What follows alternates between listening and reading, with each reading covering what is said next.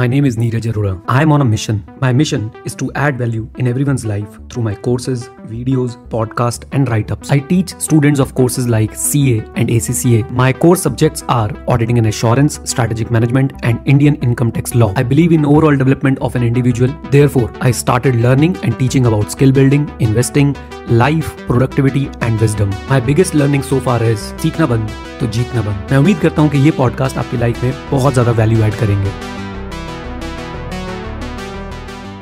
हाय guys, good morning. कैसे हैं आप लोग? स्वागत है आप लोगों का नीरज अरोड़ा रिफ्लेक्शन में. आज मैं आप लोगों से थोड़ी सी एक हटकर बात करने वाला हूं और बात करूंगा मैं आपकी स्कूल एजुकेशन के बारे में, आपकी प्रोफेशनल डिग्रीज़ के बारे में, आपकी प्रोफेशनल एजुकेशन के बारे में. मैंने बैठ के बहुत मैं इस पर सोचता हूँ और आसपास देखता भी हूँ कि आखिर क्यों चार्टर्ड अकाउंटेंट्स हों, MBAs हों, कोई भी स्ट्रीम से कोई भी व्यक्ति हो, सक्सेसफुल व्यक्ति हो, उनकी सैलरीज में डिफरेंस क्यों होता है? आप बोलोगे सर अब स्किल के बारे में बोलेंगे. स्किल तो एक पार्ट है, छोड़ दो उसको.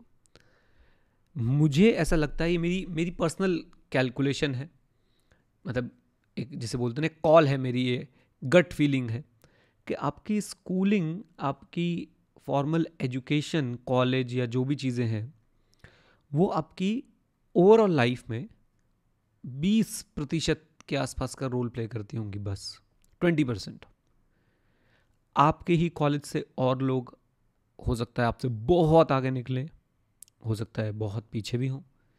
चार्टर्ड अकाउंटेंट्स को अगर मैं देखता हूँ, किसी की सैलरी 20 लाख से शुरू होती है और किसी की शायद जॉब भी नहीं लग रही है. डिफरेंस अब ये डिफरेंस क्यों है? देखिए, ये चीज़ आपको आज की डेट में समझनी पड़ेगी और माननी पड़ेगी कि ये डिफरेंस का कारण जो है ना, वो है सेल्फ एजुकेशन. आप जो स्कूल में, कॉलेज में, इंस्टीट्यूट से या और जगहों पे आप जो फॉर्मल एजुकेशन जो आप ले रहे हैं ना, वो सिर्फ 15-20% का रोल निभाती है. अच्छा, इसका मतलब ये नहीं है कि उसको छोड़ देना है. वो 15-20% जो है ना, वो फाउंडेशन बनाती है, फाउंडेशन. इसका मतलब ये नहीं कि ये ऑडियो सुना और चलो भाई चलो हटाओ, अब नहीं पड़ेगा, अब अपन सेल्फ एजुकेशन में ध्यान देगा. बट 80% के आसपास जो रोल है ना, वो आपकी लाइफ में होता है आपकी सेल्फ एजुकेशन का. अब उसमें आप कुछ भी इंक्लूड कीजिए, स्किल इंक्लूड कीजिए, आपकी पर्सनैलिटी, कम्युनिकेशन स्किल्स, आपका एक्सपीरियंस, आपके बातचीत करने का तरीका, आपने क्या क्या चीज़ें देखी, वो सारी चीज़ें हैं सेल्फ एजुकेशन का पार्ट. एंड जिसने एक्सपोजर लिया, जिसने सेल्फ एजुकेशन ली, जिसने वो हिम्मत की, जिसने सिर्फ तब काम नहीं किया कि जब उसका मन कर रहा था, सिर्फ उसने वो नहीं किया जो सोसाइटी में एक 10th, 12th BCom, MCom, PhD वाले काम होते हैं, उसने एक्स्ट्रा एफर्ट डाले अपनी तरफ से बिना किसी प्रेशर के.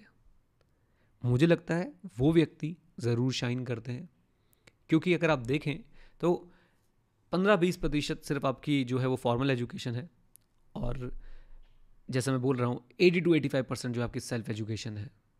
और वो 80-85% बहुत इंपॉर्टेंट है. अगर आप एक्स्ट्रा ऑर्डिनरली ऊपर जा रहे हैं, कोई भी आपके आसपास वाला व्यक्ति एक्स्ट्रा ऑर्डिनरली ऊपर जा रहा है, बिलीव मी गाइज, उसने इस सेल्फ एजुकेशन को ज़रूर अच्छे से परसू किया होगा.